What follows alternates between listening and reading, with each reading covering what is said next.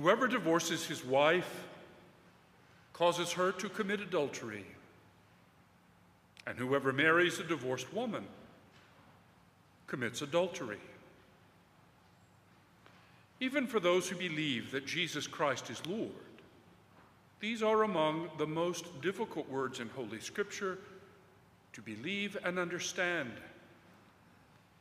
But there is no way around them, over them, or under them. So, in fidelity to the gospel, we must go through them to see what they mean. This hard saying of Christ about marriage was as countercultural when he first said it as it is today. But he had even harder things to say than that. I tell you, unless your righteousness surpasses that of the scribes and Pharisees, you will not enter the kingdom of heaven. That saying makes salvation seem impossible. And given that it was the full time job of the scribes and Pharisees to teach the people how to enter the kingdom of heaven, it is no wonder that they wanted Jesus dead. Today is the third of four Sundays on which the gospel is taken from the Sermon on the Mount, a text which fills all of chapters 5, 6, and 7 of St. Matthew's Gospel. And Matthew's account of that sermon ends with this report. When Jesus finished these words, the crowds were astonished at his teaching, for he taught them as one having authority and not as their scribes.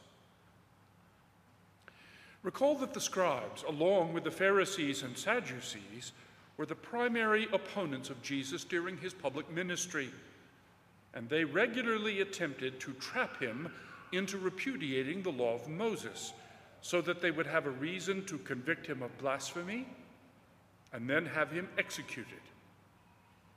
And that is why, in the opening passage of today's gospel, the Lord Jesus plainly states his relationship to the law of Moses.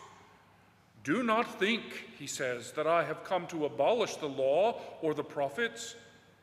I have not come to abolish, but to fulfill.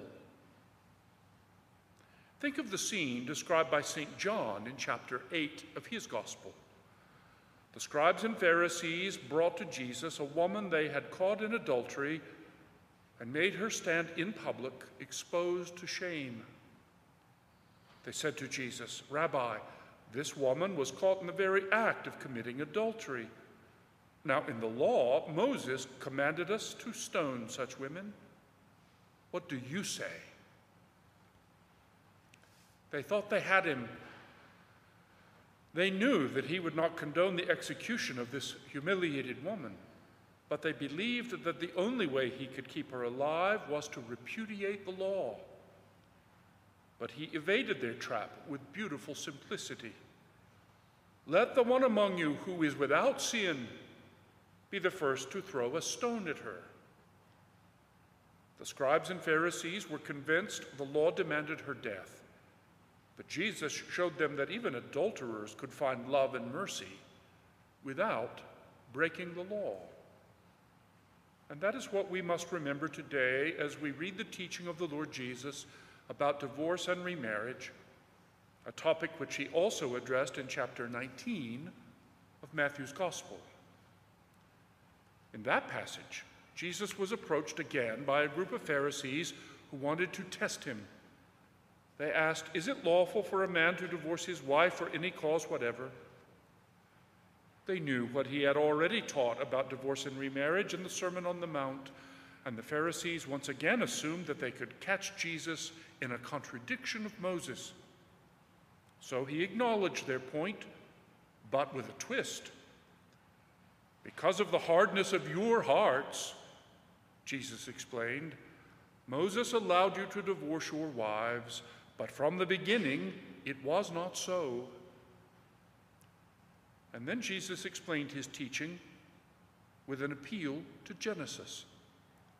Have you not read that from the beginning the Creator made them male and female, and said, For this reason a man shall leave his father and mother and be joined to his wife, and the two shall become one flesh?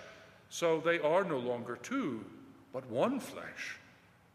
Therefore, what God has joined together, no man must separate. In other words, Jesus insisted that even Moses departed from God's original plan for marriage because of the hardness of the fallen human heart. And that is the very thing, our fallen hearts, which Jesus came to heal by making his disciples a new creation whose hearts of stone are replaced by loving and merciful hearts after the pattern of his own love and mercy. And that transformation in us is entirely a work of grace.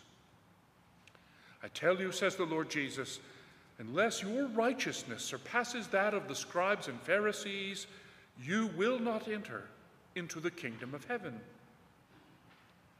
The righteousness of the scribes and Pharisees, though, was based on external observance of the law. And Jesus reveals that to stand in the kingdom of heaven, even external obedience is not enough. Not killing a man we hate is insufficient. We must not hate him at all. Not committing adultery in the flesh is insufficient. We must not even be consumed by the desire. And before we can truly worship God, we must be reconciled with anyone whom we have injured or sinned against. In other words, our hearts must be made new, and the very things we want must be purified by our transformation from the children of Adam into the children of God. And that change in us is entirely a work of God's grace through faith, hope, and love.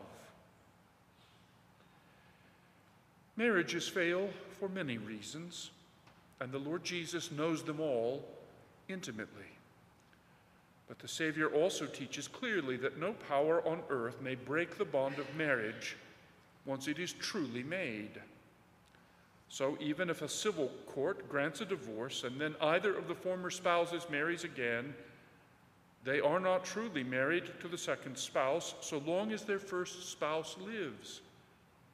But that does not mean that those who remarry after divorce are shut off from divine mercy.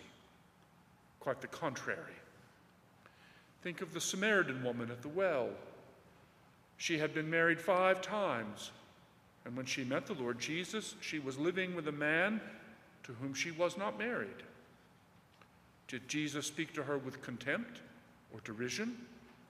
No. He spoke to her with love and understanding. And in approaching her with mercy, Jesus opened her heart to see the truth and be changed by it. That is the good news of salvation, the gospel of Jesus Christ. In Christ, justice and mercy are not opposed to each other any more than his divine and human natures are opposed. And in Christ's teaching on marriage, he is not laying on our backs a burden too heavy to bear. Jesus rather lifts our eyes to the original dignity of the human person and to the restored dignity and integrity of marriage, which he raised to be one of the seven sacraments of the new covenant. But since Christ knows our fallen human nature, he also knows that we often fail even in our most sacred duties. That is one reason why Christ acknowledges that not everyone who gets married has, in fact, created the true bond of matrimony. Listen again. I say to you, whoever divorces his wife, unless the marriage is unlawful, causes her to commit adultery. By saying, unless the marriage is unlawful, Jesus acknowledges an exception to the norm he has just given. And in St. Paul's teaching on marriage, the apostle mentions a different sort of exception, one connected to Christians marrying unbelievers. To this day, the precise meaning and consequences of these exceptions is still debated by our best theologians, but the point is clear. It is possible that when a couple get married, they do not actually create the sacramental bond of holy matrimony, even though they intended to do so. This insight is at the heart of the Church's canonical procedures, which are designed to determine if a union between husband and wife, which ended in divorce, was a civil contract only and not the sacrament of holy matrimony. A declaration of invalidity is not an attempt by the church to dissolve the true bond of marriage. No power on earth can do that. Rather, a declaration of invalidity is a finding by the church that what was thought in good faith to have been the sacrament of holy matrimony was in fact only the civil contract of marriage, which a civil court has already dissolved. And for this reason, the former spouses are then free to marry in the church as though for the first time. The church carries out this process of discernment and declaration through ecclesiastical courts called tribunals. And anyone is welcome to ask a tribunal to investigate a marriage which has ended in divorce to determine whether or not it was a sacrament of the new covenant. But in some cases, those who have been married and divorced marry again outside the church without a declaration of invalidity for their first union. And that places them in a condition of impaired communion with the church. Catholics who marry outside the church for any reason are normally no longer able to go to confession or to receive Holy Communion until and unless they can exchange marriage vows in the church. But the exclusion from the sacraments of those who are married outside the church is not a punishment or a Pharisaical insistence that they are excluded from God's grace. Being unable to receive the sacraments because of marriage outside the church is rather a consequence of the dignity of holy matrimony and the unity of all seven sacraments in a single economy of grace. Perhaps an analogy to another sacrament will help us here.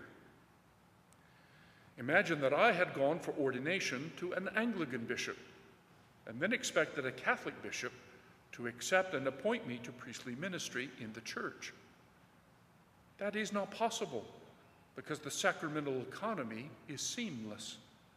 And marrying outside the church, no less than being ordained outside the church, rends and tears that seamless garment. That is why those who are married outside the church cannot receive the other sacraments. But that does not mean that they are cut off from Christ, abandoned by the church, or excluded from the fellowship of Christians. Not at all. The sacraments are the ordinary means of grace, but they are not the only means of grace. And we all have the duty to walk with those Catholics in irregular marriages with love, mercy, compassion, and understanding, just as Jesus did. So those who are living outside the sacrament of holy matrimony are not separated from Christ or his church, and they should speak with their pastor about how to find a way forward. In certain circumstances, there may even be a path back to the sacraments for those who truly seek reconciliation. I tell you, says the Lord, unless your righteousness surpasses that of the scribes and Pharisees, you will not enter into the kingdom of heaven. But if that be true, then what hope is there for any of us to enter the kingdom? Well, there is only one hope our only hope for salvation is the rabbi from Nazareth, who is the power and wisdom of God, the eternal Word made flesh, who fulfilled the law perfectly. And by our union of grace with Him through faith, hope, and love, we receive as a gift what we could never earn or claim as our own the righteousness to enter the kingdom of heaven as friends and disciples of the Messiah the Lord Jesus Christ.